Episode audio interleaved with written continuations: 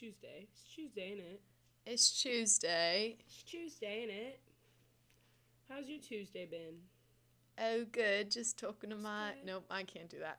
I I ran out of coffee, so I had to go and get my Starbucks triple shot espresso from the on-campus convenience store, and then I ate my cereal and I watched some Harry Potter, and now I'm talking to my best friend. Hey, how was your Tuesday so Oh, far? now you want to know? Now you want to know about my Tuesday? yeah, the first 11 and a half hours of your Tuesday. Wow. Well, didn't go to bed until like three. Ah, but it's okay. I just, you know, chilled though. Woke up this morning, nine thirty. Isn't that crazy? Wow. Got ready though. Showered, ready, ready for the day. Don't have my outfit on though, so I'll look cuter later. But it's fine because you know, I've got time to look disheveled. and it's an auditory platform, so no one can see how bad I look. Hey, hey. Yeah, Dom looks so hot right now. Like, not disheveled at all. Don't lie. I look good, too. sin. I You do look good. I I'm wearing my um tank top Outfit check. that says Yeah, yeah, yeah. I okay, everybody needs to know exactly how we look. Okay, I'm wearing a tank top. It says junior bridesmaid. What are these called? Sto- not stones, but like Yeah, yeah, yeah. Rhinestones. rhinestones. Rhinestones. Yeah. Rhinestone bedazzled junior bridesmaid tank top. And I'm wearing my Christmas pants. They're just like red and black plaid pajama pants, but Oh, you want a fit check? yes, I do. So on the bottom, because I'm wearing a like long shirt that's like a I wear it as a sweater. I don't know what to really call it. But on the bottom of it, I'm wearing Singapore shirt that I got from Singapore. It has the sights of Singapore on it, and on top, um, this like green, brown, gray long shirt that's very comfy. Wearing my my huge joggers from American Eagle. They are crazy. Like they do not fit my waist because I got them like I was like, let me just get a huge size so I could just wallow in sweatpants, and I do, and they're so comfy. And Crocs, but most importantly, my purple blanket on top because it's cold in here, and I take care of myself. Very nice. Yes, now that it's okay, you want to know what I did yesterday? What did you do yesterday? I pretended it was either a Disney Channel original movie or a Hallmark movie, and I woke up and instead of putting on my Spotify Daily Drive, I Your Put Spotify on- daily drive that you, you listen to while you walk around campus. yeah. Did Spotify literally puts my walking playlist together for me because I don't I drive. So I walk instead. Awesome. But yesterday morning, I was like, it's November 1st. You know what I did? Hey, what'd you do? I put on my Christmas playlist. Me as well. So I'm feeling very Christmassy, very warm, very toasty. I'm so Hey. excited for Christmas. Like, Halloween is not my holiday. I'm not gonna lie to you. It's just, it isn't. Happy Halloween to Oh all of gosh, those. Right. Yeah, it's we're recording this November second, so how weekend ended. Well, should we talk about our how, just like just the general vibes? You say how it just it didn't it wasn't a- it wasn't a good Halloween. I mean, it was just a chill Halloween weekend. Highs like, and lows of Halloween. yeah. I, yeah, let's do our high lows. So, Mhm. high of Halloween was my costume, probably because I put it together in like 20 minutes. But it was like the the Britney Spears "Baby One More Time" with the Mhm. white tied shirt Baby, one more and the like school skirt and like that. And I just like and the the two pigtail braids. It was just really cute. It was fun. And love You looked good. thank you. My low is that we spent the entire night walking around like looking for something to do because like we didn't know anyone who was hosting anything fun for Halloween. So we were just trying to like tag along with somebody, but uh It's just a sign for next year to throw your your own Halloween bash, own Halloween banger. but here's the thing is I don't risk it with Halloween. I throw one party a year and it's my birthday party. Whatever, whatever. Yeah. Yeah. But it's okay cuz it only gets me more excited for Christmas. yeah, and I feel like the hype with Halloween is a Halloween Halloween weekend. Honestly, I Yeah. do enjoy Halloween movies. Didn't watch a lot this year though. Yeah, I watched half of Halloween Town, and that was it. But Dom texted me like- on the first day of October, and she was like, she said, should I watch a different Halloween movie? What did you say? Every week, every day? every day. I was like, should I watch a Halloween movie every day? Did not do that. Absolutely did not. But it's also I'm not a movie person, so movies are hard to just do on the watch. I did start Hunger Games. I'm Halloween in middle of classic. Mockingjay, and now I'm bored. Mm, No, you have to at I'm- least get. Did you read them? No. I read the first two, except the second one got confusing, and so I stopped reading it. I could have also, I think it was just my reading comprehension was just bad, and I did not have good reading comprehension, and so I didn't read it. I also didn't read the Harry Potter books because the first one I read, and then I took a quiz on it, and I failed, and I was like, oh, well, if I failed on the quiz, for sure I can't read the uh, other books. I'm not gonna learn anything. No, I'm serious. I got like a three out of ten on the reading quiz. I don't even know why. I thought I read it. I don't. I just. I. mm, It was fifth grade. Different times, different location, different brain space. My brain wasn't even as big as it is now. That's Or developed, we could say. mm-hmm. But yeah, so I also it's just you have to like set in mind like I'm going to watch a movie and if I I'm like uh TV's just so easy to like watch like doing anything and movies feel like a commitment that I don't have time for. So I get bored and then I stop watching them. Hmm. Yeah, I I just love my thing with movies is that it's like the opposite for some reason where I can sit down and watch a movie and then I'm like, okay, the movie's over. I can get up and do something else. If I'm watching a TV show, I can just like keep clicking next episode, next episode, next episode, and then I'm never done because I just want to keep going on with the story. But if the story is one and done, even if it takes like an hour and a half, 2 hours to to get there, I usually prefer that. But we also know that I we you and I both watch a lot of TV. So who's to say? Also, speaking of reading, I'm not happy because I finished one whole library book and I'm almost done with this one, which is 500 pages long. I have 3 requests in at the library and none of them are in yet, which means if I finish this book, I'm not going to have anything to read. Wait, what do requests mean? Are you waiting for a book to like show up in the library? Yeah. Library? Yeah. Oh, I see. So you have to. You want to hear some a fun fact about me? Yeah. Since being in college, I have not checked out a book out of the library. I don't even know how to do it. I don't know how to do it at my school Public library. library, right? Different Yeah. library. My school library Ooh, doesn't have any fun books. books in Yeah. the school library. My school library doesn't have any like fun books.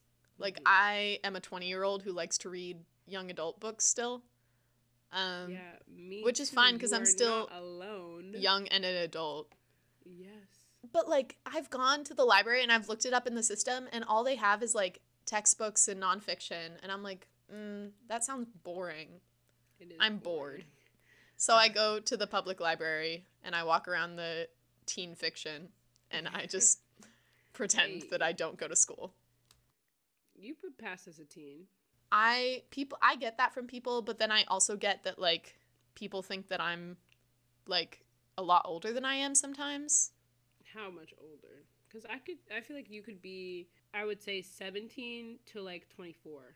Yeah, cuz people think I'm a grad student like a lot. Like they have since I was 18. I think it's also just the way you carry yourself, though. Yeah, it's possible. I have the like the Scarlet Witch or the the Wanda Maximoff like mom walk. Mm. Like I've Yeah. walked that way and then I watched WandaVision and I was like, "Oh, I think I walk like Wanda." Wanda said, "Let me see you walk, walk." We have a lot of cold open material because I don't know how Oh. much of this we're going to use because it's been No, 20 right. minutes and we have not introduced the episode.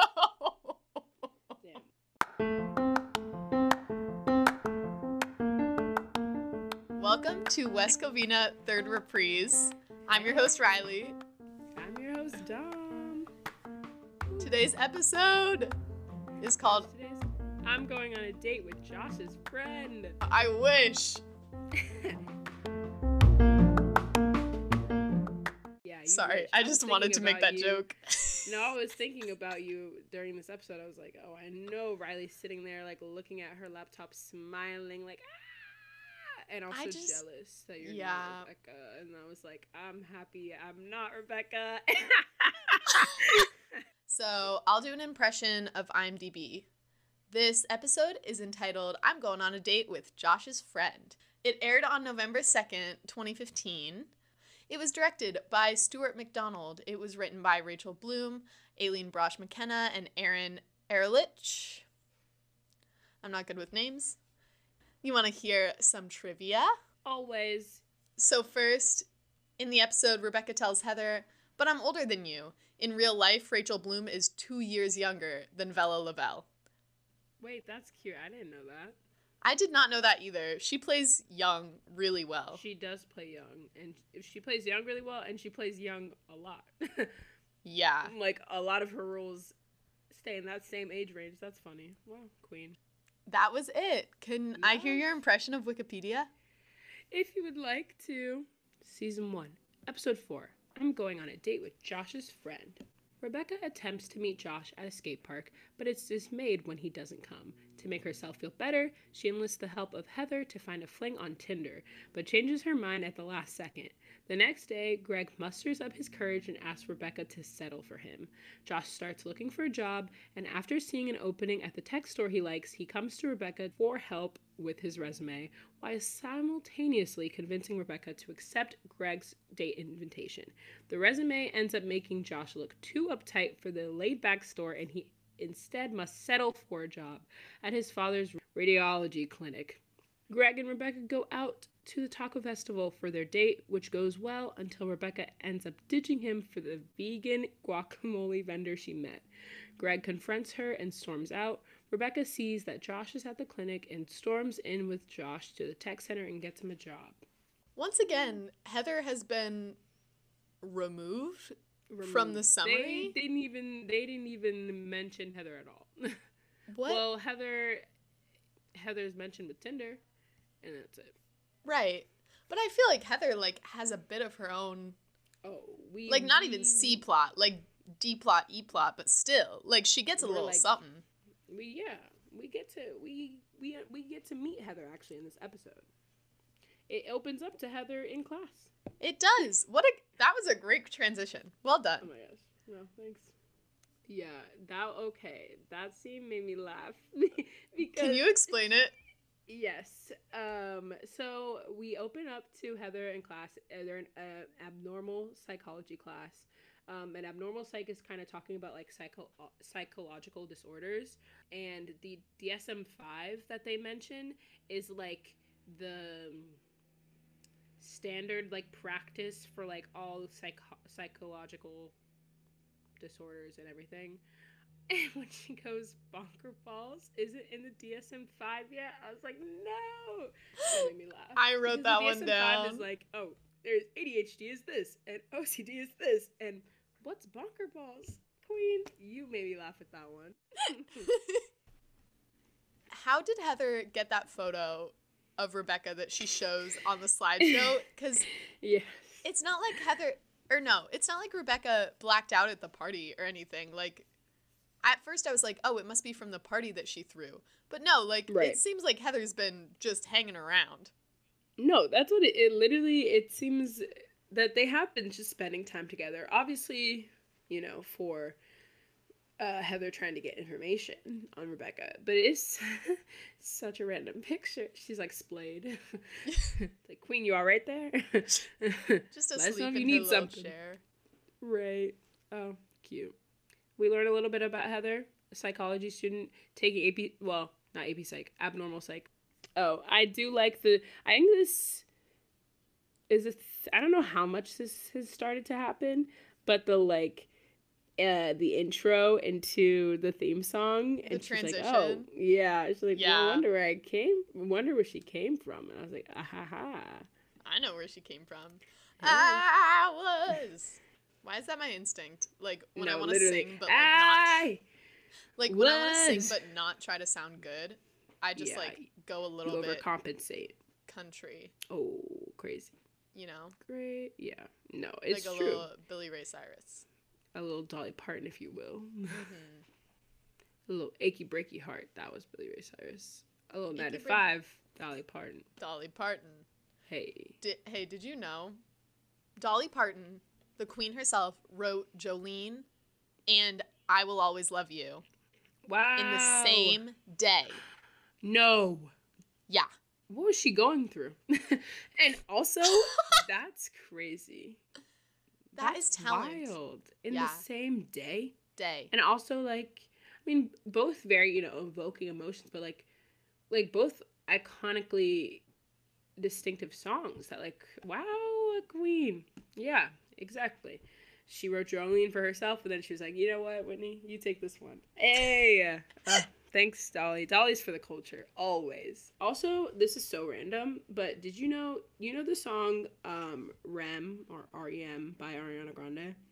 Of course. and obvious um it was like in 2013 beyonce had um i don't know if you've listened to beyonce's version like of this beat um but like she like used like the you know whatever the beat to like make her own song it's very good and then obviously ari picked it up and it's in sweetener. Before that it was a song by t-pain t-pain. T-pain and pharrell made the song like in the 90s early 2000s called like dream. And then later like sent it to beyonce and beyonce tried to do something and sent it to ari and you know here we are. So then after the theme song, we're Skate at the skate park. hey which is so funny. Like i was like oh skate park? Like and then i see like rebecca like rolling. Like oh ooh, she roll and it's paula. Like i really love that that's like i don't know what they were doing on their like wednesday afternoon to practice skating for They josh and they were like let's cute. just go to the skate park. Yeah.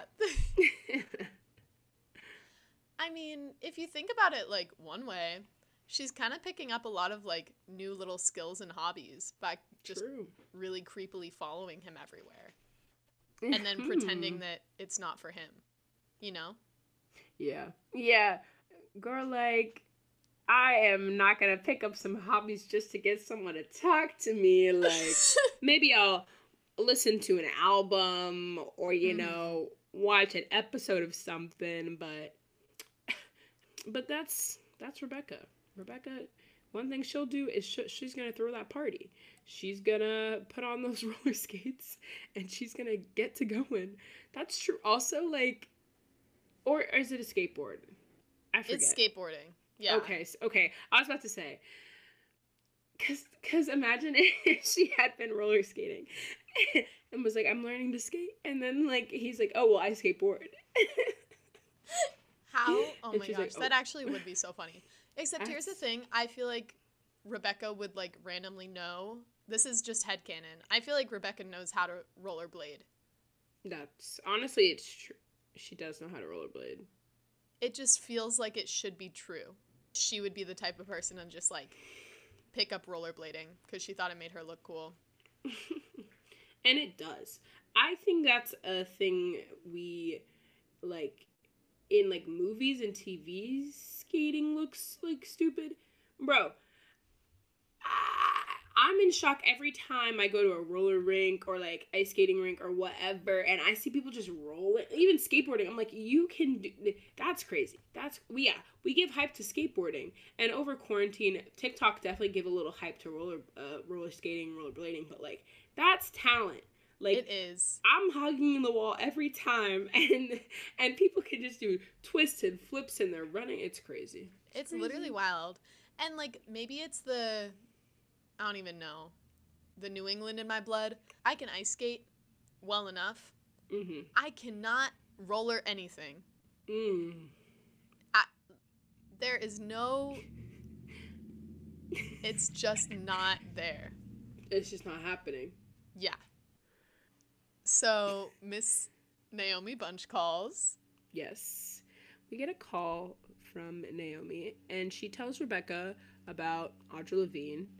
and how Audra has just snatched up the job that Rebecca was going to have, and, And how Audra is now to her hedge fund manager fiance.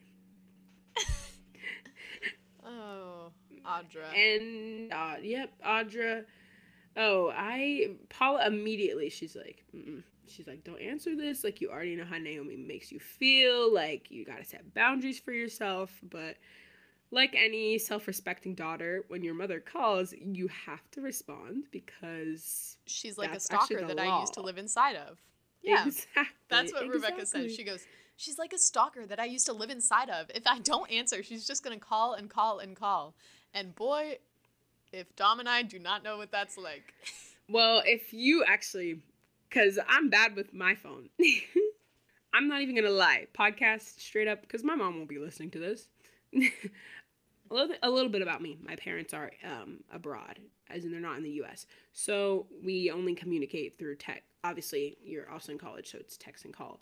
But I'm bad at texting, and so I bear. It'll be like three weeks, and I'm not talking to my mom. But as soon as she calls me, immediately I answer. Immediately, I'm like, "Hey, hello, what's up?" Because if you're missing the first phone call from your mom when she wants to talk to you, mm-mm. See, we are in opposite situations hmm. because my mom knows what's going on with me all of the time. And if I do not answer her text within, if it's been more than a minute and a half, I would say, she sends another one. If it's been more than three minutes, that's a Sorry, call. that's crazy. Cause I will literally, re- I will open my mom's messages and not respond. That's crazy. Cause, I will be cause also sleeping. we as normal people text, but a minute and a half, girl. What if you were in the bathroom and you left your phone in your room? uh, apparently, I better not because We love our moms. we love our moms. We love our moms. We love moms. However, Naomi's a little different. Naomi is and you a can little. tell just the way Rebecca feels every time they interact. It's always a negative. It's always negative for Rebecca.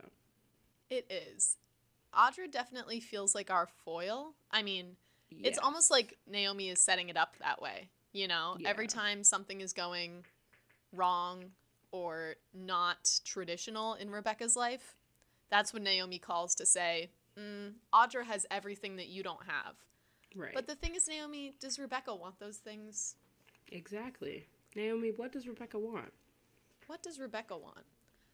Well, in So the next scene, now- we figure out what she wants. What Rebecca Well, wants. What Heather tells her she should want. yeah. So Rebecca is walking down the street, still in her full skateboard gear, dragging the skateboard along behind her, and Heather sees her and just immediately starts recording. She says, she asks like very clinical questions about like She's like on a uh, level like one to ten, like right here, like feelings towards suicide. Girl, like she she, says- just came back from the skate park. she says feel free to use words like despondent But even though Rebecca knows that Heather is kind of just like psychoanalyzing her, she still Mhm. asks for Heather's advice because Heather is Yeah. young and hip and cool. And she says, What do you do when you're feeling down? And don't say a tattoo or piercing because I'm afraid of needles and also needles. And Miss Rebecca Bunch, if I have never related to anything more, That's so true. That's literally you. I do not have a single piercing on my body. Like, not even my ears. I can't do it. I got six. Hey. Okay. Woo. Woo woo. I only And I occupy not- four. I do not have a tattoo. I do love temporary tattoos once. Once I kept a temporary tattoo of not Hans. What's the good one? Kristoff from Frozen on my no, wrist. you didn't. I No, you did. didn't. But Hans is played by Santino Fontana, who That's true. plays Greg. That is Anyway, so true. I did have Kristoff on my wrist That, like that's so on brand for you. for more than a week. No. Oh my gosh. I'm not. I don't know. I'm not. I, why am I acting surprised? That is on brand. yeah, it When? What? How old? this summer. Yeah. Yeah, I just had to hear. I just had. To, I had to let the audience hear that. Oh, Mm. did I like imply that it was a while? No, it was this summer, guys. No, but I feel as if someone could know. You not know. Someone could think, but because I know, I had to let the answer out. I needed it to be recorded. Recorded for all posterity. Yeah. So, Right. thank goodness, Heather's idea of therapy is not needles, but Tinder. Tinder. She said validation, and I said retweet. Felt that. and actually, she said if you're looking for someone to pound the bad feelings out of you, oh which, my gosh. like second, like another like banger after banger, like Heather never misses. Not once. So, we walk into the bar to meet Jason. right. This is our second Jason. The first Jason Oh. was Jason who was really into Dance Dance Revolution. Right. Yes. Jason and I'm super into Dance Dance Revolution. Ah. And now we what have if Jason this is with No, it's not Jason grown up, but I was thinking. how amazing would that be? Right. But no, this is Jason with carpal tunnel. carpal tunnel from playing video games. Yeah, not from an office job. Never. And so Rebecca goes right in for it. Mm-hmm. Immediately. And I mean, And they honestly go off because she, like, he's about to order She came a in with a she miss says, and with a mission. she says, no, I'm going to do this sober. I came here for this. Like, we're just going to walk out of here. And R- Heather puts the most judgmental face on. I know. And then she turns to the greasiest man I have ever Yeah. seen. Like a man know, who looks like a greasy version of Hozier. And goes, you want to get weird? I was like, Heather, who are you judging right now? No, literally. Oh Okay. my I also had a question. Yes. What music do you think Heather listens to? Go. Oh my gosh. This is a good question. I think out of the like scope of what I listen to, like definitely she's a neighborhood fan. You know, enjoys a little Arctic Monkeys. Mhm. Um I'm I'm like her her niche things, her like guilty pleasure though. For sure, I feel like she'd be an Ariana Grande stan. Like she would enjoy a little Ari, a little Harry, if you will. See, I don't think she'd be guilty about those things though. Like I feel like she would gatekeep like Ari and Harry just as much as she would like Cage the Elephant and Arctic Monkeys. So maybe she's we maybe me. Oh my gosh, maybe I am Heather because I also am a huge gatekeeper. I'm not afraid ashamed of it though. Right. Though I feel like she would be. Yeah. At this moment in time of who I see Heather, I feel like she would be. I feel like Heather has some weird niche guilty pleasure. What do you music, think though. she listens to? No, I agree with you on all of those. I think she has some mainstream tastes, Mhm. like some more indie alternative pop tastes, but definitely staying more modern.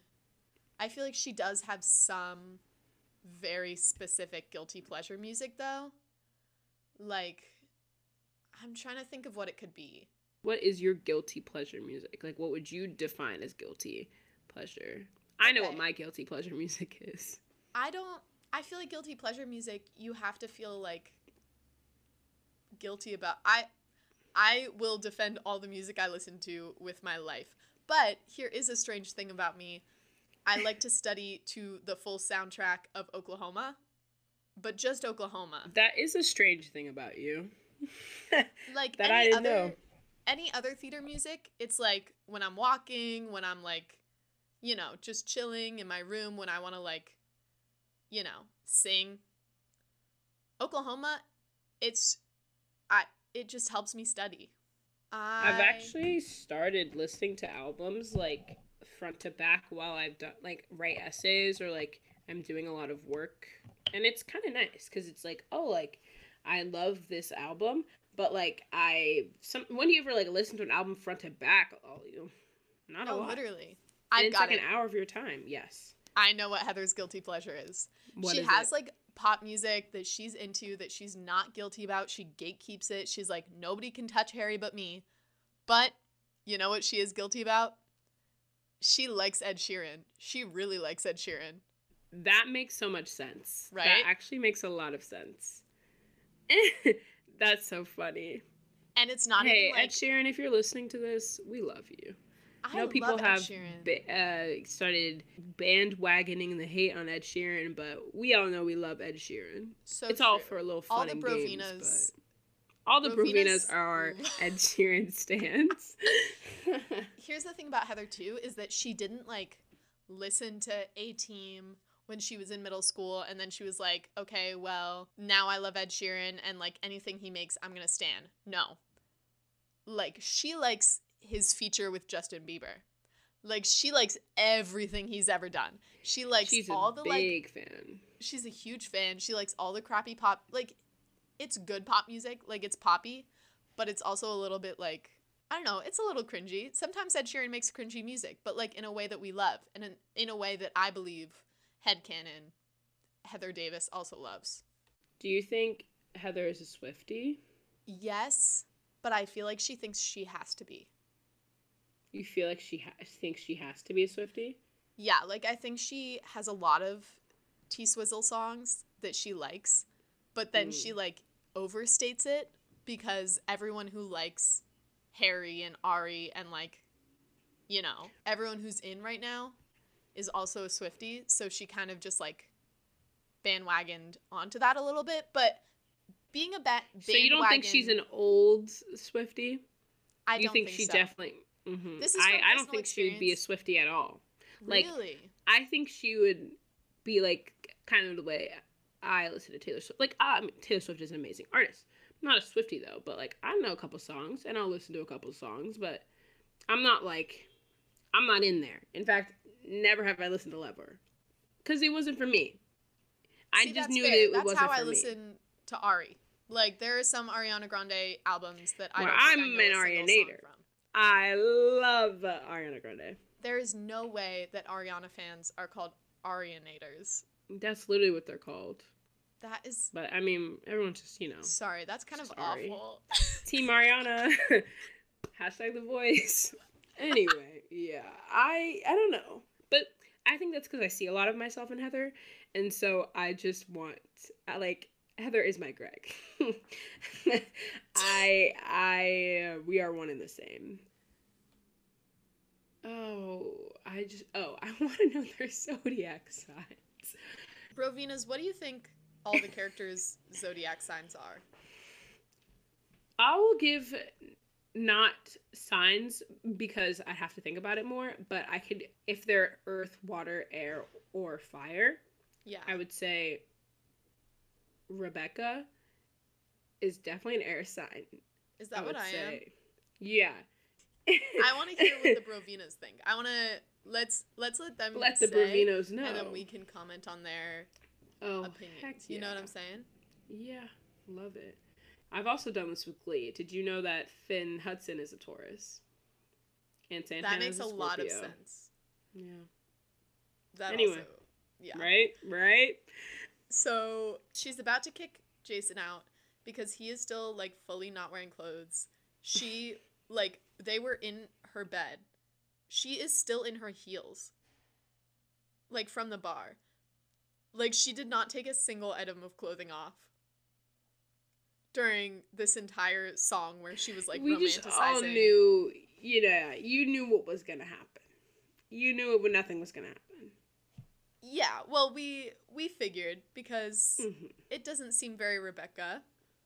Doesn't But- seem very Rebecca, but you know what does seem very Rebecca? Taking advice from the butter commercial yet again. Are you making healthy choices? And Rebecca's like, ding, ding, ding. Jason, not a healthy choice. I'm You not making not. healthy choices. And you know what? Who is though? That's yeah, we can get into that at the end of the episode because I have thoughts about who is a healthy choice. Right. Well, I was gonna say who is making healthy choices, but I Oh, mean, it's Heard. true. So then we're talking to Paula about it. She has this green smoothie. There is the butter, like the butter, is on the table. There's also a mug that Paula's drinking out of that says, "Behind every great lawyer is a great paralegal." Yeah. Oh, that's cute. And wow, what a what a cute that. little like right. thing to put Okay. in. Yeah, it's so funny. She comes with her green drink. She's like, I'm a vegan right now, won't for the moment. uh, she won't take the donut. You're like, okay, like healthy choices though, because it's a healthy choice to take a donut at work. That's one thing. If someone brings donuts to work, why would you s- not take a donut? Like work is sad. Donuts are happy Happy. regardless. We switch to home base. Do you know the Oh. name of the kid? I no, forget his I forget. name. Oh, Chris, maybe? Chris? Chris? that sounds Yeah, right. It does sound Can we right. talk about how Greg having a preteen friend Yeah. gives Mr. Schue energy? Because I, yeah, It is Chris, yeah. And it's like, what? Who? Also, first of all, I mean, we all know home base is like obviously attached to the baseball field. And so obviously there are kids and there are like families and it's also a bar, so there are adults. But it's like, what is this kid just doing like midday, like probably like 3 p.m., sitting at this bar and they're having conversation of, oh, you chicken out of the bet. Like you didn't ask Rebecca out. like why are you making bets for the 13 year old? Or it's whatever? also like, it would be one thing if Greg was like serving food and he was like worked in the kitchen or whatever, and then this kid like befriended him. No, Chris befriended the bartender at home base. Or, well, we can't blame Chris. Like, he's literally a kid. Greg, He's literally a the bartender, befriended a child. Right. that part. Yeah, but you know, Greg is he's so aware of everything. That's the thing where he's like, "Oh, like I like Rebecca, but I also don't like her. like she's hot, but she also like makes me like f- so mad." And I'm like, "Who how this not the will they won't they, but the I don't know. Have you ever had a crush like this? Like, not me. I, it's giving like True Love by Pink. You know what I mean? Yes. Yes. Like- Exactly. I want to choke you out, but also like yeah. I'm in love with you. Mm hmm I feel like And you know that's not true love. no, we do. We we know that is not true love, but However, that is a read love that people fall into a lot. enemies to lovers, and we Okay. want it a little bit. Some of us. Okay, Some of us. I I understand the appeal conceptually to enemies to lovers. However, you're my enemy. Actually, you know? I take that back. I take that back because I think I had an enemies to lovers in fifth grade to sixth grade. Except we were not. We did not fall in love. I just then yeah. Mm. Adult me is not a friend of enemies to lovers, but I understand the appeal. here's what I think about enemies enemies to lovers. I think that the opposite of love is not hate. The opposite of love is indifference. So like hate is just associating a strong emotion with a person because sometimes you just hate someone and that's okay too. But sometimes you think you hate them because you associate a strong emotion with them and you don't really know how to, you know, navigate it. And I learned enemies to lovers from that one episode of Suite Life where Maddie and Zac Efron have like the hottest Disney kiss of all time in a museum. You know what's so funny? Did you see that video on TikTok where she was like, "We weren't supposed to make out," He but wasn't he was supposed like, to use tongue. exactly. It's just so funny, and her head goes, "Whoop." yeah. Oh Yes. my gosh.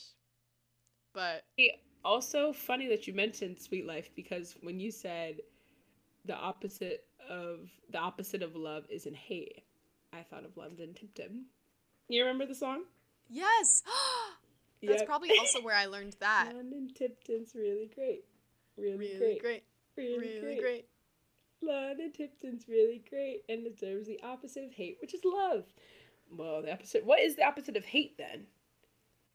The opposite of hate is also indifference. How is the opposite of love indifference and the opposite of hate indifference? Then what's the opposite of indifference? An emotion? Yeah. I don't think opposite's the word. Have you seen that post about who are the twins? Cole the Olsen Sprouse? twins? Oh, Where she the other says twins. Yeah, she goes. One of the twins goes, People always say they can't tell my sister and I apart. And I think it's so easy because she thinks the opposite of fire is water. And I think the opposite of fire is no fire. That's so about that funny. post, like once a day. Oh my god. Honestly, valid. It makes sense. Oh my gosh, I love a tangent. Sorry. Uh, Rebecca comes into home base.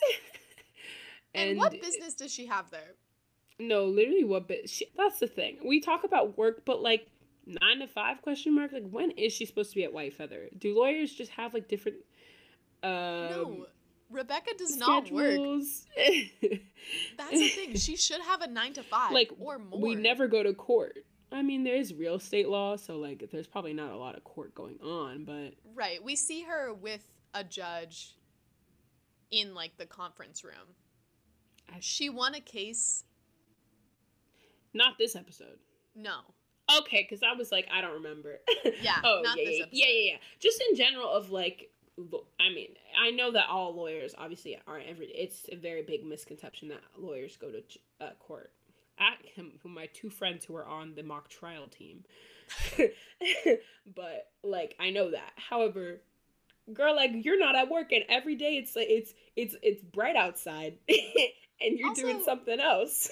Like Josh walks in and she is there. Like right like clear I'm sorry. She's following him. She's just following him. no, literally. And then Greg makes like a weird comment to her. What did he say? So Greg says, What are you drinking? Leprechaun blood? And she makes the weirdest face at him. And I'm like, Rebecca, literally last episode, you said huzzah to Josh's face. That's And so now you're judging. Greg for this? Also, I th- I don't I think instinct if a joke fails, my instinct is to explain it. And, and he just stays silent, which is so much funnier. It's like always my like. I was I was that. waiting for him to be like cuz it's green. and it was just and he looked away. I was like, "Oh, Greg. Oh, Greg." But he musters up the courage and he asks Rebecca to go on a date. He does, but before he does, she goes to the Oh. bathroom. I And she to take a says- She says, All right, I need to hit the ladies. I mean, room. I'm not a football player. And I laughed. Yeah. I thought that was funny. I like- remember that line a lot, and I don't know why. I was like, oh, wait, maybe that's where this is from. Yeah, right. Asks him on a date. Settle for me. Song. Then Right. we see a moment. Josh is sad. Well, we know Josh is sad because earlier in home base, Greg tells uh, whoever that when Josh is sad, he shows up at the tech store. Next Mhm. scene, Josh is at the tech store. And he applies, he gets a little application.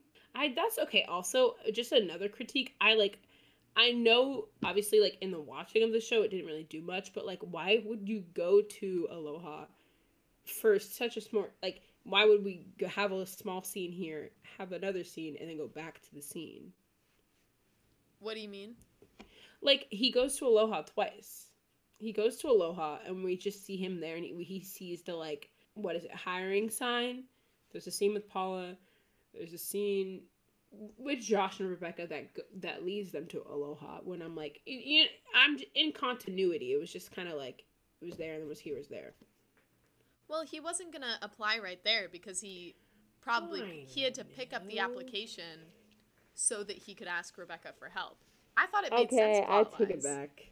I just was like, why are we here and for such such a smart amount? Anyway, anyway. No, I actually agree. I was gonna say that this the Aloha thing makes sense in terms of like everybody's settling for something and he's settling for the radiology lab. But it also like inserting these very comedic Aloha scenes in the middle of some like pretty intense drama. Not intense drama. Like there's a lot of comedy in this episode, but it just Yeah. feels very choppy between the Yeah. Josh stuff. I felt like the Tommy stuff with Paula last episode integrated a lot better. Yeah, that's with yeah. the party I would agree. than the Josh versus Greg thing in this episode. Not that it's I like love this episode, just kind of was like confused, not confused. You know, just was like it was a little critique. You critique TV. Theoretically, that's what we're doing right now. So Um, Rebecca gets a walking desk, but she hates walking, desk which a walking desk. I cannot relate to that. And then Paula calls, Paula says, What was that? A $2,000 mistake? And then she says, Greg would also be a $2,000 mistake. I was like, okay, Paula literally was hitting on Greg in the pilot. So, jealous much? Yeah, that's true. Um, eh, we learned in this episode that Paula is anti-Greg. She's like, if you get with Greg, you're not going to be able to get with Josh. You're going to be friend zoned. You're activating the bro code.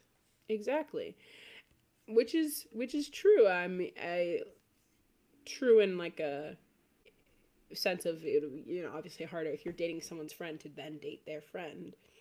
Bro code, schmo code. However, though, like also, actually, you know what? Not bro code, schmo code. I actually think the conversation of friends and friends dating and all, or dating of exes, I think, and obviously it's for the dramatics of TV, but in the dramatics of real life, a lot more people forget bro code or not. It's not a forget. It's more of like a. I think people don't think to check in with their friends about dating friends or dating exes. And also, if your goal, Rebecca, is to be with Josh, being with Greg obviously is going to hinder that. And Paula Right. knows. But it is And- interesting that immediately Paula's like, get rid of Greg.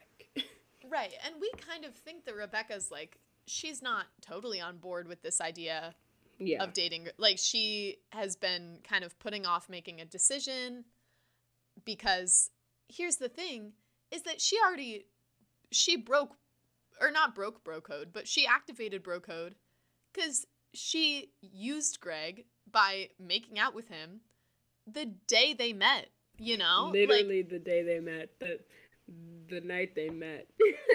like Greg and Rebecca have never just been friends. yeah. so I don't beginning. understand where this conversation is coming from. That's like, Josh won't want to date you if you've dated Greg, because like, if that was true, then mm, we already crossed that bridge.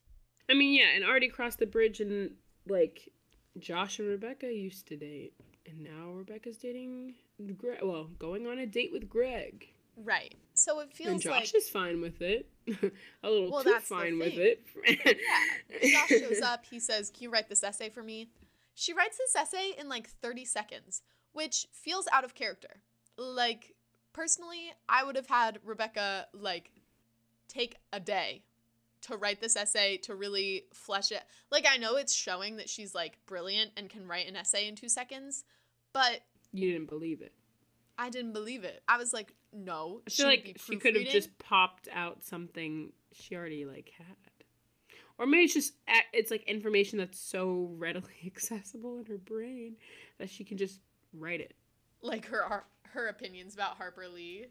No, like actually, and That's so funny. I would like that's on brand. that I could see. And so Rebecca's on this whole thing about making healthy choices, but when it comes down to it, like she's not making what she thinks is the healthy choice by choosing Greg. She's just kind of doing what Josh says, which is like you're not making a decision for yourself, girlfriend. Yeah, like agency question mark. Like, girl, this is you. This is you. So then now I know. We're back at Aloha. back at Aloha with Josh and the the guy reading his or doing the interview. But we also see another bur- a butter commercial. This time, Josh sees it.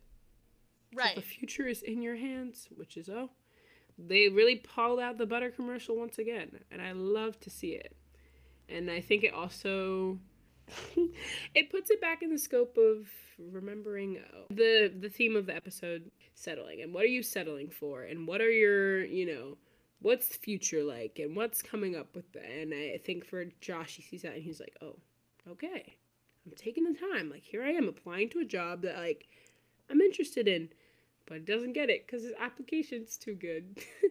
Because it's Yeah. Lee, and he makes fun of Harvard. And then, yeah, he makes fun of Harvard, and then Josh is trying to save it, and so he goes, "Oh my gosh, no! I just wrote about Harper Lee because I I love her husband, Bruce Lee." Not Bruce Lee.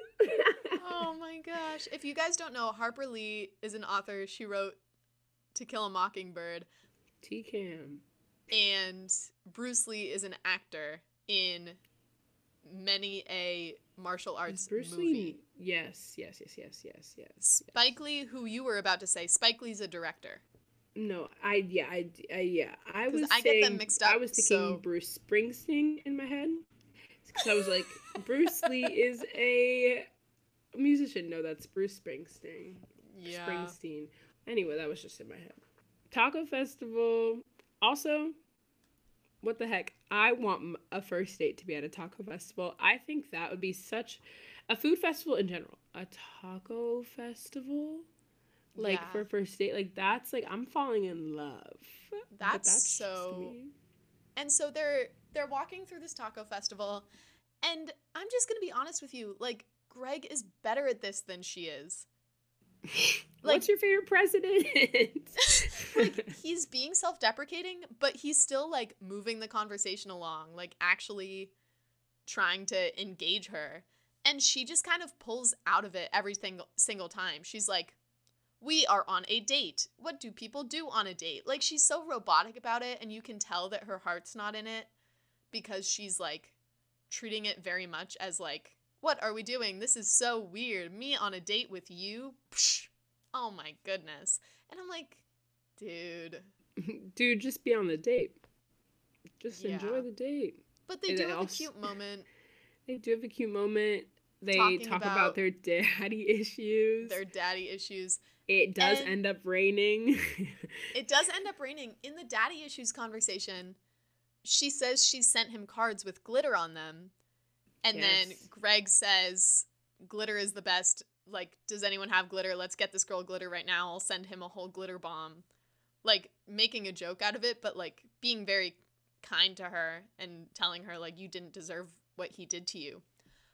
But what I was noticing is like this whole glitter thing we have going on where when she talks about Josh and like how she feels about Josh, she felt like glitter was Glitter exploding. exploding. Like glitter Yeah. was exploding inside of her and now Greg is talking about how Glitter bombing her. glitter bombing her dad because he, she deserves better. It just it's interesting. It is interesting. Glitter and butter. Gl- Sugar. Stop. I was about to say Sugar, glitter. Sugar, butter, glitter. flour. Iconic. I love a rewrite. yeah, it is true. It's so. It's like, oh my gosh. Oh, the. I don't know why this made me laugh. The I won't regret it. Just he sings a lot. Like Greg sings a lot of things. They're like, oh, When what does are he they? They're sing that? they're walking to like to go get oh, guacamole. Oh yeah. Cause he's like, oh, we should go, and like, oh, let's get guacamole first. You won't regret it. He's like, I won't regret it. I don't know. It just made me Yeah, they both I do a lot of a lot. Yeah, little sing-songing. You do as well. I love but- a good sing song. before the guacamole festival, they're dancing to mariachi. And it Yes, is they the cutest, dorkiest scene I've ever seen. Oh my gosh. They're so stupid. I love them. You can just say you're imagining yourself on the date. Like you can just say it. I'm allowed to love Rebecca and Greg. But It feels like there's some projecting going on, but that's okay. I digress.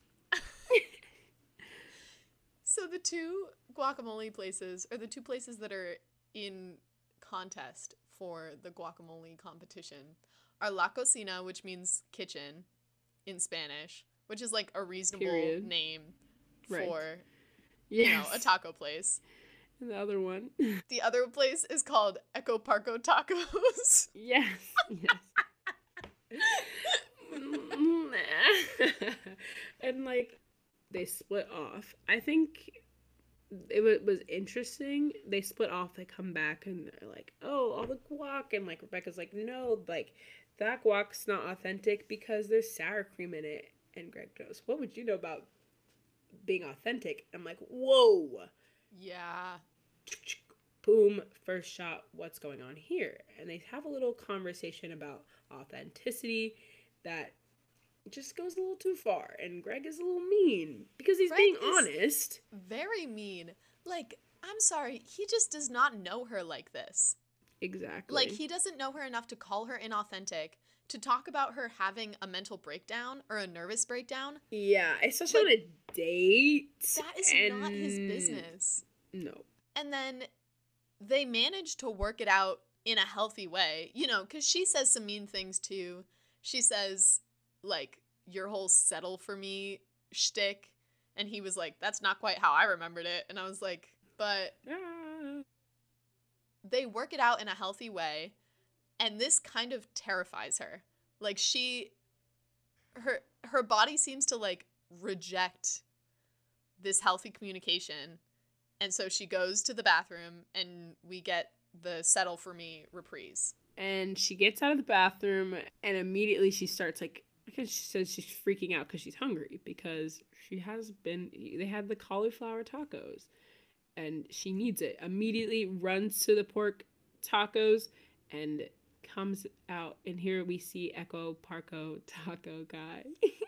Right. Do you think that this has anything to do with like I mean, maybe this is too heavy for this episode. Do you think she's been I yeah, I know. Yeah, I think this is well. I think it could be a s- like a, a start to tell of like just in general of like with mental health and like disordered eating. Like right? Earlier with the donut and being like, no, I'm not having it, and later at the bar again and cauliflower, and he's like, oh, like she's like, mm, it's so good, you know, and so later that like the moment that she stops making these healthy decisions of like what she's deeming healthy and makes a stupid decision and not the stupid decision not being the pork but the stupid decision is leaving greg at the taco festival to sleep with the other with the guac guy Right. So like I I just feel like in general Rebecca, we've talked about this before, she always feels like she has to swing all the way in the opposite direction. right You know, like instead of being jealous of Valerio, she said, "No, I need to stop calling valencia valerio I'm going to do it for the rest of this podcast. I swear." But she doesn't want to be jealous of Valerio, so instead she swings the entire other direction and she befriends her and then hits on her and then makes out with her to the point yeah where it's it ruins everything. extreme everything is extreme. has to be at the extremes with rebecca she's at, So- i wrote in my notes bad decisions becky So then we get to the point where she says, This healthy choice thing isn't working for me. Like, I did the healthy thing and I talked it out with Greg and it still didn't feel good. So that can't be the right thing. I have to swing in the other direction, make quote unquote unhealthy choices, eat pork, swings all the way in the wrong direction, and sleeps with Echo Parco Taco Guy. Exactly. It's just a it's a bam bam it's a domino effect, dare we say. And it's okay though, you know, we all make bad decisions, but Greg shows up. Is the Greg shows up right? Yeah. Right Yeah. after. Mhm. And uh, right after he leaves, he's also like, "Oh, can I get your number? Like, oh, maybe Instagram." He's like, "Can I add you on LinkedIn?" She's like, "Guy, get a hit." I was like, "No." Take a Imagine hit, being dude. that down bad to get with someone again. You're gonna connect with them through LinkedIn, just in case. and then Greg comes in and he's like, obviously hurt because a girl left him on a date that he's obviously so in like enamored with. Like Right. it's so in, into her that like Yeah, exactly. But she is so oh my gosh, it hurts to watch her try to explain herself. Cuz she just does not have the words for it until she gets to the point where she says, "I'm not healthy. I'm not a healthy person. I'm not an adult," she says, because she takes advice from butter commercials and he's wasting his time on her. And even after all this, he says, no, I don't think I'm wasting my time on you. I think you wasted a good opportunity. Which honestly, like, I don't know. That's that hurts even more. That even after all this, he still wants her. He still like thinks that she's worthwhile. But she he also addresses like you made a mistake. And You're then like, Heather Oh. Okay. Also, I don't know if you noticed, you probably did, but West Covina reprise plays when Heather comes in, Yeah. which which just was so sweet, and they have a cute little moment where she's like, "I know you've been taking these notes. Like, go ahead, continue." And also the way that like Heather goes from like listen, the people in this neighborhood don't really talk to each other. Like you do not have to come knock on my door. To the point where she comes from the back door fence and says, "What's up, neighbor?" Like Mhm. just the evolution of that friendship. Oh, It's so sweet. Really, it's it's. Uh, I love it. It was sweet. and, she like she doesn't Ugh. know how to comfort her, so she just pats her on the head. literally. And I had this whole oh my gosh, I have a huge point about this scene that's like it's a tiny scene, but for some reason it really hit me that I think that there's especially with this show, I feel like maybe when I was watching it when I was younger, I was like, oh, the whole point is that Rebecca's worthy of love, which means she's worthy of Josh's love and she doesn't know it, so she keeps making these mistakes to try to like prove herself worthy, but like she already was worthy. But the whole thing that I'm kind of seeing just in this tiny little scene is that being worthy of love doesn't mean that we're worthy of all love all the time. It means that we're Very worthy of some love all the time. Like she hurt Greg and he deserves to be hurt and that means she's not really worthy of his love right now. He doesn't he's not obligated to be there for her or to forgive her, but she is worthy of some love, of some someone being there to comfort her even when she's in the wrong. And so the fact that Heather can come along not knowing what's going on with her, not knowing what happened or that she did something wrong and not having to care, but just being able to be there and say like Yeah. get some rest, like you're okay. super sweet. Ugh. It's good to have people like that in your life Exactly. in general. And it's good that like she's starting to get that more out of Paula and West Covina. Sweet. And then Josh is in the radiology clinic. He did oh, not get the he job. didn't get a job. Yeah. Sad. So Rebecca job. storms into Aloha with him. And like a mom and Like the music is mom. so daunting it's like it's following like the camera follows rebecca and you just see her hand and he, she, she's dragging josh and she's like she's got a crazed look in her eyes and she's like let me find this boss right now I Rebecca missed two questions. She got two wrong on the SAT, which were later stricken for being misleading. Which means that since the day she was like 17 or 18 taking the SAT, she has been keeping up with the standardized testing system to ensure that she actually did deserve a perfect score on the SAT. Like no oh i'm sorry gosh. that's freaking hilarious That is what so funny. like what She fully like you she- are out of undergrad, grad, and law school, and you you said no. Let me make sure that I still like because what? Because what would happen? like what? she passed the bar and she Right. still cares about her SAT score, I mean, which I'm just thinking Honestly, about this right now, but it actually yeah. like it really tracks for someone who Yeah. equates teenage love with mhm. adult love, like equates her teenage love for Josh with still having a future with him now. Makes so much sense that she would equate her teenage success on the SAT with adult success anywhere else. That's so funny. That's it's so funny and also makes a lot of sense when you put it like that. It's not really think about it like that. But it's really sweet and it gets him the job. And he's working. They have a cute moment. He calls her Bex, and she like you can see it in her like face. Well, she smiles, but you can you can just tell she, her heart went bing. Which is 'Cause- cute. He says, I'm so glad you moved here. Like, that's all she wanted to hear was that she made the right decision.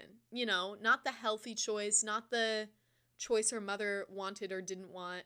Exactly. She made the didn't right choice. Settle. She did not Yeah. settle. She Mm. said, Josh is something I want and I'm going to go get it. And she's a brave little cookie. I'm Such a brave little cookie. wow. And then the little cookies, they eat their little donuts. They're so cute. Every time we just get a Paula and Rebecca scene, it's just happy. Like, I'm just like, yes, like best friends doing best friend things. Like, they're cute.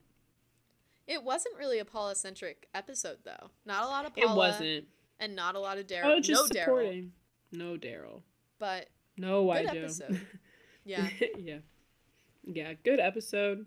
The end of the episode Heather. after yeah He- heather leaves the psychology class I think it's sweet what she said. Like she just Oh, wants to be her friend, but also Yeah. like it's not wrong to diagnose someone, it's not wrong to diagnose someone however especially it is good that she's not doing that as her friend right. Your friends should not be diagnosing you. Yeah. But for a second, I felt like the teacher was being posed as the villain. Oh, the teacher- says, yeah i Like- well i think for us it was like the teacher was kind of like what the audience is thinking like the audience was like hey maybe actually though you know she has that moment where she's like i'm not okay like i do all this stuff or like in the in the office with josh and his boss and she's like well couldn't you tell him a mess back there and everyone's but everyone is so greg is so enamored by rebecca and paula is so protective of rebecca and heather is so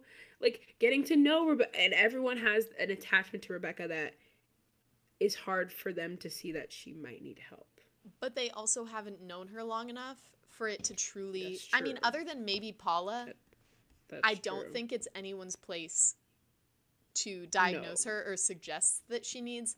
I mean, because we know she's gotten diagnoses in the past. She's been on antidepressants before. She flushed or she threw him down the drain as soon as she got to West Covina. But like, technically, it is nobody's business. So I think it is realistic that so far, no one has really given her whatever harsh truth she needs to go back to Yeah. therapy. But Uh-huh. I do think that it was a little bit villainizing for the teacher to be like, um, actually, she has a lot of things she could be diagnosed with. And Heather was like, no, I'm leaving this class. Like, no, go on. Mm, maybe Hmm, maybe, maybe we should take some- maybe, yeah, consider some maybe diagnoses. Let's take a little. Let's take a couple notes in this li- in this lecture. Let, Uh, let's take some notes before we drop this class. right. But the last scene, it really that really got to me. Where they're in the office and it's like the, it's the butter company, and he's like, he's like, "Ugh, "Are you making healthy choices? The future is in your hands. Like, what's going on?" And he's like, "I left my wife for a prostitute." Like that just made me So like, funny. This this guy is eh, changing Rebecca's life. and he's going through it too. We're all going through it. He's changing We're all Josh's going life. Through it. Right. It's Before we time. Oh, Get to the songs. yeah. I had a thought that didn't really fit anywhere because it's very like overall for the whole Yeah. episode. yeah. where there's like almost this equating of healthy choices with settling. Yes. So I feel like we should address that like at least in my opinion a lot of the choices that are considered healthy are not actually healthy. Yes. Where we use like this is the healthy choice as an excuse to settle for something. Like this is the choice that'll make me money as the the excuse to settle for being a, A radiology yeah, for a, a job Or that a would job make a lot that of you money. don't like that's not gonna fulfill. right, a job that's not fulfilling. Or like Mhm. or we communicate in a healthy way as an an excuse to settle for a person that at this moment I really don't think Rebecca has feelings for, but she says like you know, Greg is a smart guy, he's funny, we get along, we communicate, like actually communicate in a healthy way. which sure it seems like the healthy choice, but all the the the healthy choice is only ever healthy if the feelings are actually there. Right. In my opinion, Echo Park guy, Echo Parko. Taco man, and Greg were both unhealthy choices. yes. I just felt like I needed It to was- clarify that for myself that like Oh, no. like veganism Yes. is not a healthy choice for everybody Yeah. because No, some people have exactly.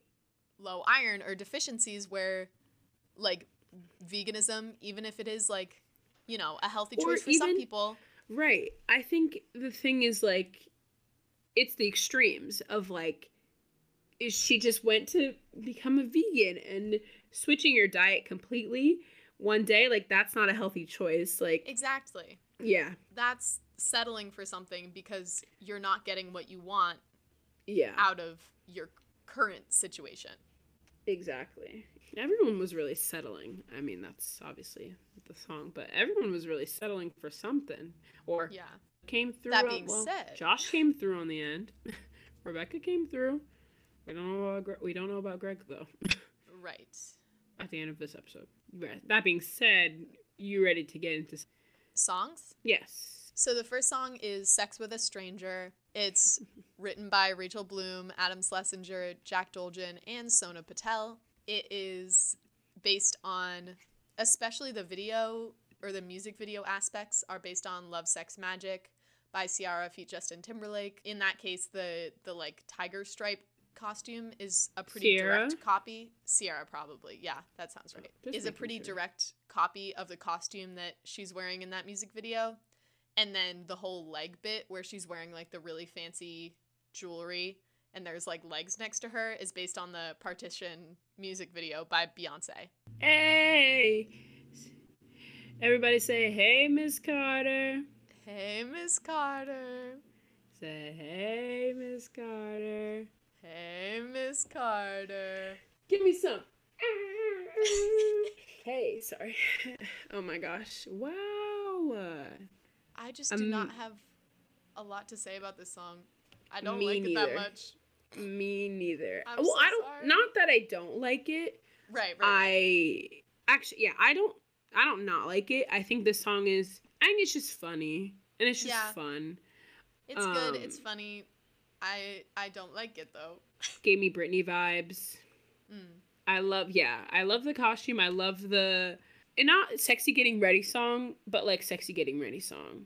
right like i feel like we already did this and sexy getting Yeah. ready song did it better Yeah, I would agree. like the man legs in the video are freaking me out. I don't like them. I Yeah. It's just mm, yeah. I know that's the point. I know it's supposed to be like funny gross comedy. I can't deal with it. Fun fact though, the balls line about like smelly balls was written first and then they added the carpal tunnel bit so that the balls line did not get flagged by the CW. So That's very on brand. That's very on brand, and also I love that. I'm so glad I, I- did that. I am because I feel like I would not remember Jason without his carpal tunnel balls. At all. At all. Like this plot line honestly would have Can I give a hot take? Give a hot take. That's the whole point. I think the Jason bit was unnecessary. Like I'd I think we could have done like I don't think we needed to have, like, I like this song. Theoretically, the song didn't need to happen. the whole like- scene didn't need to happen. Like I love to add Heather content, but at the same time, I would much rather either flesh out the whole Heather deciding to be Rebecca's friend or flesh out Josh's conflict in this episode rather than have it be all choppy just to include cuz sex with a stranger did not feel like an emotional high for the episode. Yeah, Sex with a Stranger just was kind of. It just had another. It's just another song that was different from Settle for me, which is like good to have different songs. But yeah, I don't think there's much in the. I guess the only thing that really connects is at the end she does have sex with a stranger. Right. Which But I like the song. It isn't something that. It doesn't give me that crazy ex girlfriend, like, ah. Like, ah. yes, exactly. There's a So certain I keep saying, hey, sexy stranger. It's sex with a stranger. Right. But only yes, I wrote that in my notes. Hey, sexy stranger. I think I figured out what Sex with a Stranger feels like to me as a song, which is it feels like it was written for Rachel Bloom's YouTube channel. And then she was like, "Oh my gosh, we could put this in the show." And then they did. Like like you said, it doesn't feel like Rebecca to participate in a hookup culture. And I know that Heather kind of talked her into it cuz like she thought it would be fun or funny. But I don't know. We never hear her say anything outside of the song about like thinking Jason might murder her. I think it could have been played from a different angle where she was like, well, I'm not having sex with Josh, but like, I don't know how to deal with that in my head. Like, I feel like the song is not played because the whole episode is about settling, but the song isn't played as like, oh, I'm settling for sex with a stranger because I can't be with Josh. It's just like, I'm going to have sex with a stranger because what a funny song that would be, which doesn't feel like Crazy Ex Girlfriend to me. No Are you ready to move on to Settle for Me? Heck yeah, I am. This song was written by Rachel Bloom, Adam Schlesinger, and Jack Dolgen. It's based on Fred Astaire and Ginger Rogers, who are dance partners from the 30s. And Fun fact: I literally just watched what I'm pretty sure the scene this is like based off of, like in Mhm. class, like three weeks ago. no way. Because I'm taking a U.S. film class between before 1960, and That is so we fun. watched Fred Astaire and Ginger Rogers t- tap. I was like, oh hey, so I, educational. This song. Let it all out. Oh my gosh! No, top to bottom, please. Get on your Oh, soapbox. I I'll just love. First, listen. I love letting theater kids be theater kids.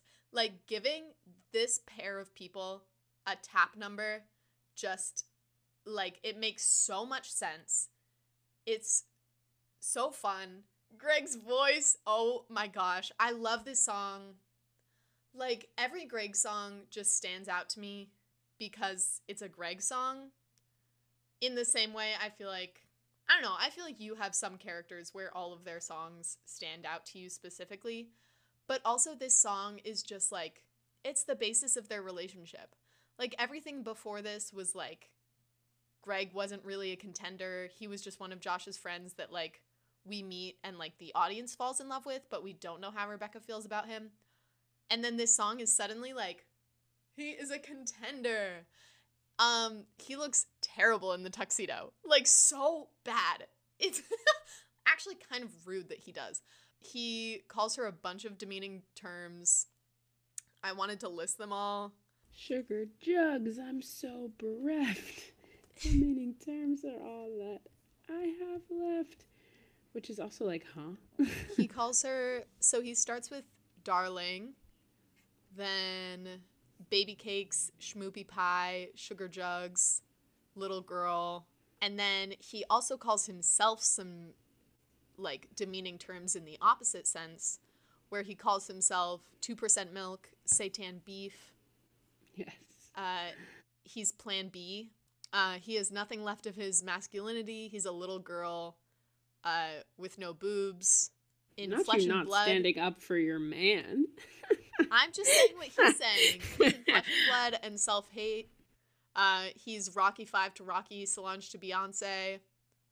Um, Those are nice things. Now you got to the nice things. those are not. Solange to be. Oh, I thought you were. I sorry. I was.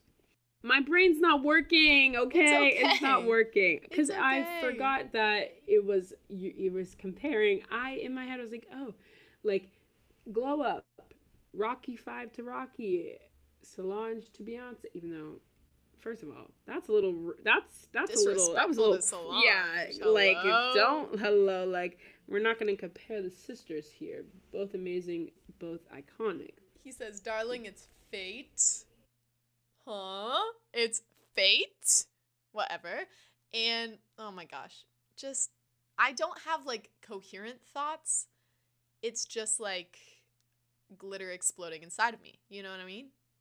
Best way to describe it. which is funny because he's literally just like demeaning himself and demeaning her. Like that's the whole song.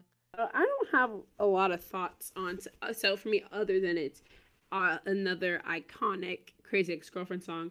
Not on my top, but like I love this song every time it shows up on shuffle. I will listen to this song. I think it's just I like the production wise, like a part of it is what I love. Like it's it's so similar to what Ginger and Fred and all of them like they killed it. And I just love to see the old Broadway, old dancing, like the black and white of it. Uh oh, what does she say? Like she's like, oh, a gown.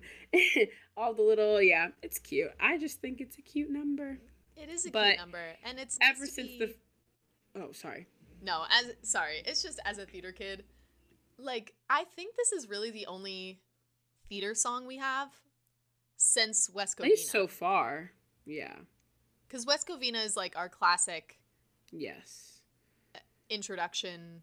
So I'm excited to be back to this genre because the beautiful thing, the beauty of Crazy Ex Girlfriend is that they've got every genre under the sun.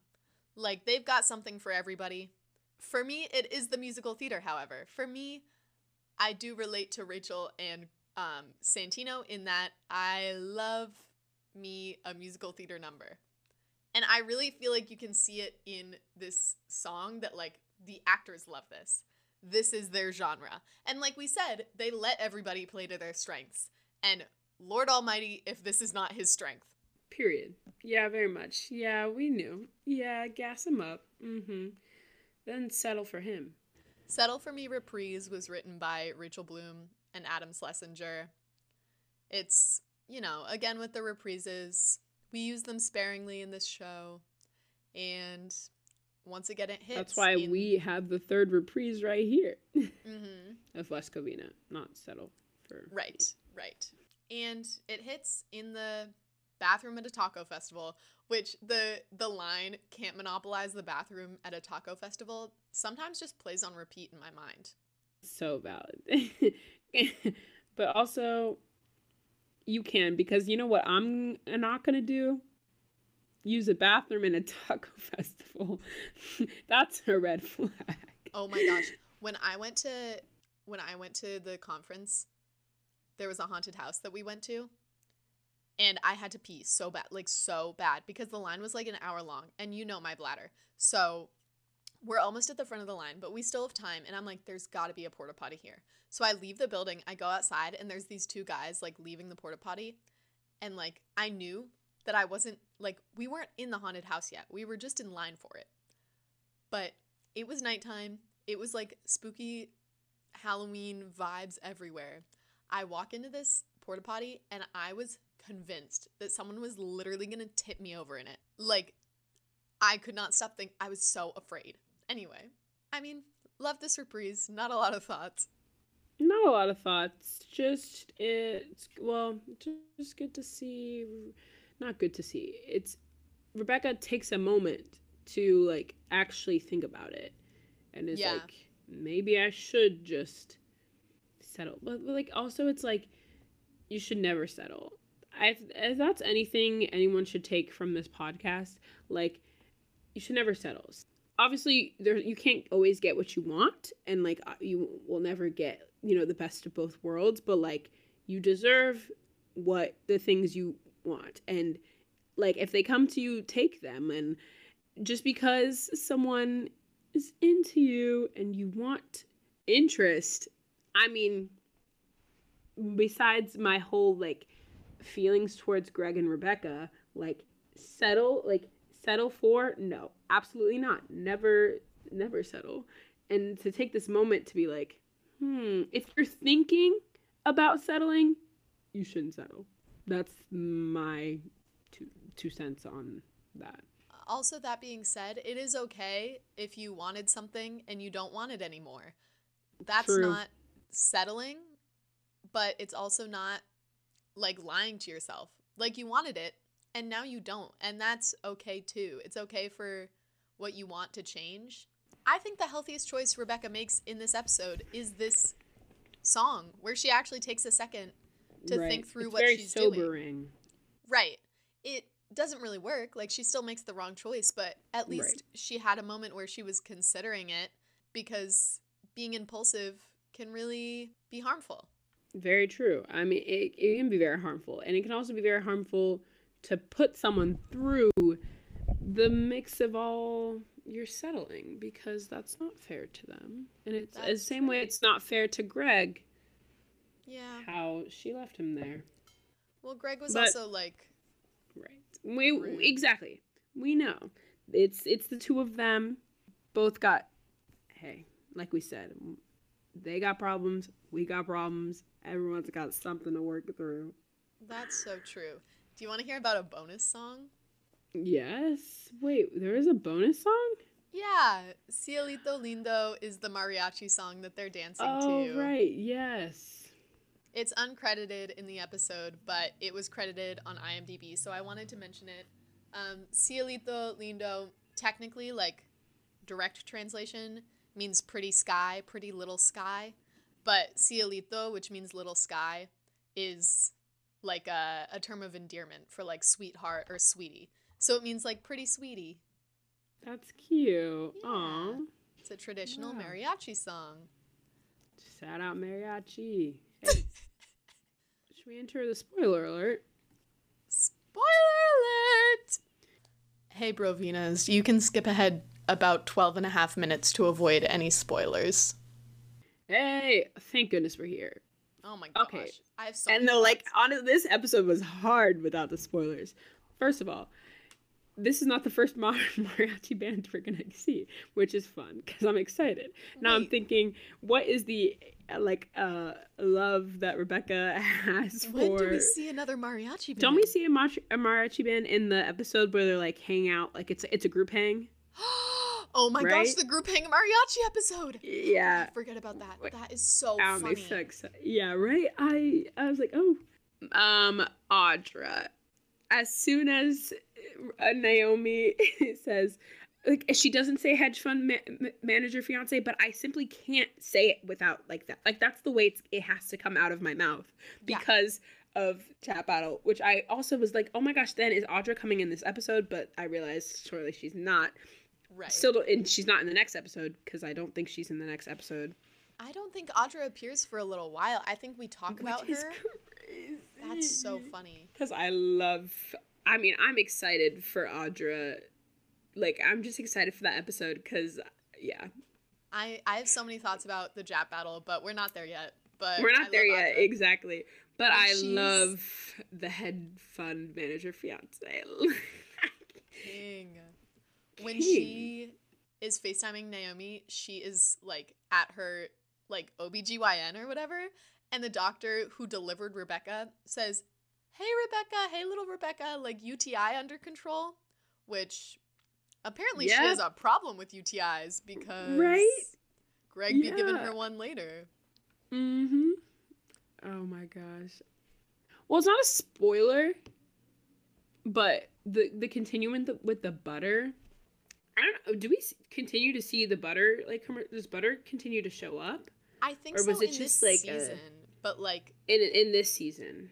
they definitely set it up like it's going to continue throughout the entire show and like i think i just forget about how much the butter was in Yeah. season one because in the rest of the show I it doesn't really but really this Mhm. episode is all about repetitives because glitter butter jason Yeah, glitter butter rewrite- Jason. let me rewrite waitress That's because that's glitter, glitter butter, jason Jason. That's what you. Uh, the first thing you put, and I read your bios every time you. I read them every time you post an episode. That's what you should put. Glitter That is butter so smart. Jason. let me let me write that down Yeah, my home base thought was oh, she talks about how she's considering making healthier dating decisions when she doesn't realize that Greg is asking her out. She says, maybe I should date a professor. When we know Yes. Yes. ex- she yes. literally dated her professor and then burned down his house. So, Right. Miss Girl, why is that the first healthy choice you thought of? It's like she- actually the extreme unhealthy choice. extremely unhealthy. Do you think that was a reference or a coincidence? I think both. Well, Mhm. you know, if it's a reference, it's not a coincidence. You coincidentally saw the reference. I think it has to be because that's so specific. That's so like a professor. But then that's crazy to think that like already like bam. Drop, Right. drop, drop. Little Paula being anti Greg though, like it, it sticks through. It really does. this is Like, now when it does. That's one of the things that I feel like throughout the show, I don't know. Paula never really gets retribution for fully being anti Greg when like Greg and Rebecca are bad for each other, but also Yeah. like Josh and Rebecca, I feel like are genuinely 10 times worse for each other, like as a romantic couple. Like you can see Yeah. here as friends, Josh can give Rebecca everything she wants, like the validation to be here, the the quality time, the like fun summery childhood relationship she's looking for. She can have that in her friendship with Josh. Romantically, her and Greg, like not that making sense is a reason to date, but they make so much sense. yeah, they do make sense. And I'll say the It, same it thing just for it Nathaniel makes when he sense right here. now. Well, that's the thing. It's like can't get into the which one conversation yet because Yeah, that's true. The argument can't even be made for Josh or Greg at the minute. We're getting more of the possibility of Greg and Rebecca now. Right, because Josh is smitten only through like little looks and like quality time, whereas like Greg is pretty has been pretty clear about how he feels, and so for me it seems like there is the obvious the choice is between Greg or nobody. Like Rebecca clearly seems to think that she's choosing between Greg and some potential with Josh. But as of right now, Josh is in a committed relationship. He just got back from wine country. He is not an option right now. So the conversation is very different than it will be in the future. Very true. I did have one like tiny Yes. thing that is a little bit unrelated, but when she buys the she buys the walking desk for $2000 and she is already screwing her savings. Which we find out about later, like it's a big plot point later that she has no idea how to save money cuz she's always had so much of it. And now like yes, she is making a livable wage, like a very livable salary, like she's still a lawyer, but she genuinely has no idea how to deal with money. Like I know there's been other things already, like she fully got this house that she lives in by herself. She is spending $2000 on this walking desk for no reason. She's Yeah, no, she's very impulsive with her spending, um, which I see that in me. No, I'm kidding. Well, well, I'm impulsive in spending. Not as I just I'm not spending two hundred dollars on a walking desk. Me and you are not the same, Becky Queen. However, Right. yeah, it's but the walking desk is interesting because doesn't later like Nathaniel have an someone has an exercise desk that shows up and she I like think Nathaniel does. yeah, and craps on him for it. That's Like, so Queen, funny. Let's take a step back. Glitter. Glitter, It's all about glitter. butter, Glitter. It, uh, I'm just glad that glitter showed up. Like that's kind of crazy. I feel like this glitter thing very because the butter is associated with happiness, right? Pretty clearly, like butter is associated with indecision. Are you happy? Are you not? Whereas like this glitter metaphor feels a little bit more clouded, where it's like, is glitter about romance? Is it about happiness? Is it about like the people who left you behind? You know? So who's to say? That's true. Who is to say? We'll definitely learn more. I also mentioned this earlier in the not the spoiler, uh, but West Covina reprise plays and Heather comes in, and obviously we already like this is the beginning of their friendship, and then we later know about the girl gang, you know, and all women in this show being friends, Right. but also only having three women in the main cast. Anyway, Well, anyway, the main cast is pretty small. Like it's not like there's a ton of guys either. Yes, and But- yes, regardless, I but I don't know. I was just now I'm gonna keep in mind like I think listening to because it it it doesn't pass you by, but like it can pass you by. And now I'm like, I don't know. I'm now I'm I'm gonna be I'm gonna listen it out and see what moment Rebecca and Valencia become friends, and see if that continues to play too. Because I just thought that was so cute. And it it was I was like I don't know my my reaction was like whoa wait, but that's Yeah. all I really had. I can't wait just- until Valencia and Rebecca and Heather are all and Yeah. Paula are all buddies. yeah it'll be good. I my only spoiler thoughts I think left are like about the songs. Yeah. So like settle for me. Do you think that like diegetically Greg said to Rebecca settle for me? Or do you think that she is taking his desperation as in settle for me. Right, because she knows that he knows she's here for Josh. Like she won't admit it to him, and she freaks out when he claims that she had a nervous breakdown and chased after Josh. But she knows that he's aware of her crush on Josh. So do you think that she saw him asking her out and said, "Oh, he wants me to settle." Like go out with him instead of Josh, or do you think he actually said, "Hey, like settle for me. Let's just do this. Let's go on a date. Why not?" It's a good question. I like I'm going to make an argument for both because a 100% I could see Rebecca taking his desperation in like a not not desperation, but desperation like you really are just trying to you know, get like you like no, she does the same thing you mentioned of like she's not gonna say that she's into Josh to Greg, but like obviously knows that and like could have taken his like hey like do you want to go out on a date? And because she would feel like settling she's like oh do you want to settle for me?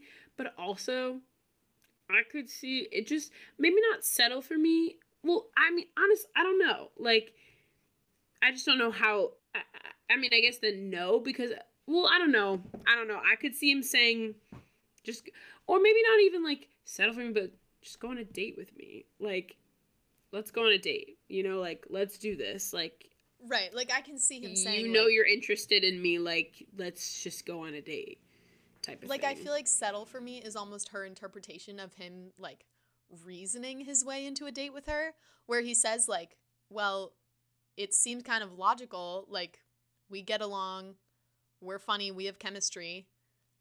You're smart, I'm smart. Like we both like tacos. Like why don't we just at least try this?" And then she takes that as like, "Well, let's settle for this. Let's try this."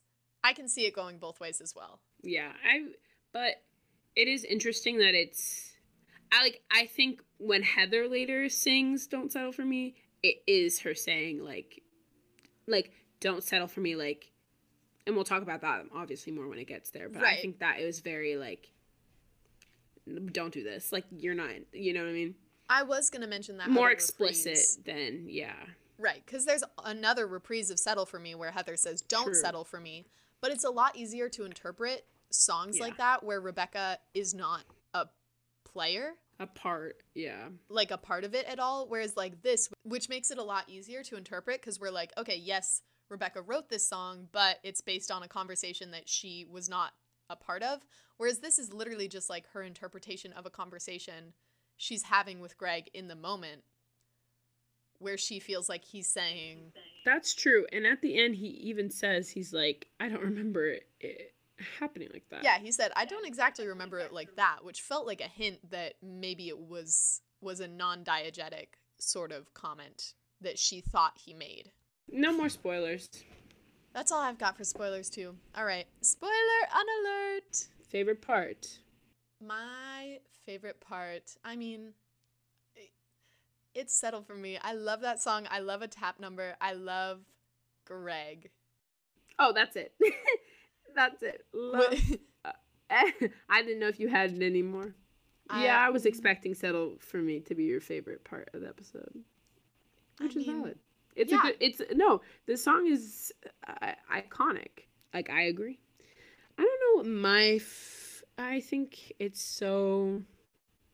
There's just so much in this episode, and obviously we can't have the same favorite part, but honestly, it's so small, but my favorite part is Rebecca and he- Heather having that conversation at the end because I am a, am a Heather stan, and I just like it's just another person who like you know she came to West Covina for Josh, and look at all the other people she's meeting because she's here and making her own connections with and i think that's so powerful and i'm just like yes rebecca like you can do that make your own fr- friends your own connections and you're killing it and it's sweet I agree completely. I I just love their friendship. I love the evolution of Heather. And I can't really tell whether it's the show evolving or the audience perception of everyone evolving, but I really feel like, you know, Paula going from oh, that's so funny, she's a neglectful mother to like a very caring and well, flawed like a present mother and a loving mother is a huge evolution that I love to see. Heather going from like a quippy student, like not caring about anything, to someone who will like drop a class and stop psychoanalyzing her friend because she wants to be friends with her. I don't, just everyone's like evolving a little bit, one episode at a time. character and I love growth it. Yes. My least favorite part is sex with a stranger. It's just so unnecessary.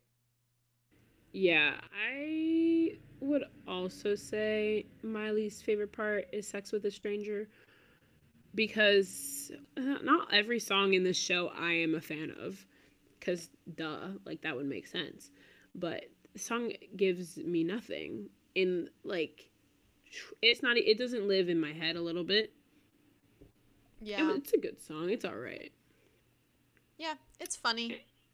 it's it does its thing It does its thing. That's that's that literally all I have. same I say that's all I have. Like we have not been recording for 150 minutes. Good lord. All right. Okay. Well, I can close this out and then we can make a a warm closer. A warm closer, sure. It's the opposite of a cold open. That's true. I, I forgot I said that. I'm so funny. You are so funny. Well, thank you everybody for listening. If you would like uh, to reach us, you can at anchor.fm slash WC3R. That's where you can leave us a voice message, tell us your thoughts about the episode, about the podcast, about what Heather's sign is, whatever you would like. You can follow us on Twitter if you like. It's WC3R podcast, and you can also reach out to us via email at WC3Rpodcast at gmail.com. We're so thankful that we're able to make this podcast, and we hope you enjoyed. Bye! Bye.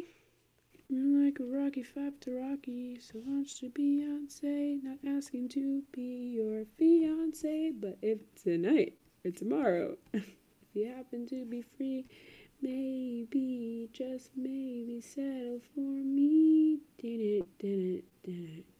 So what'll it be?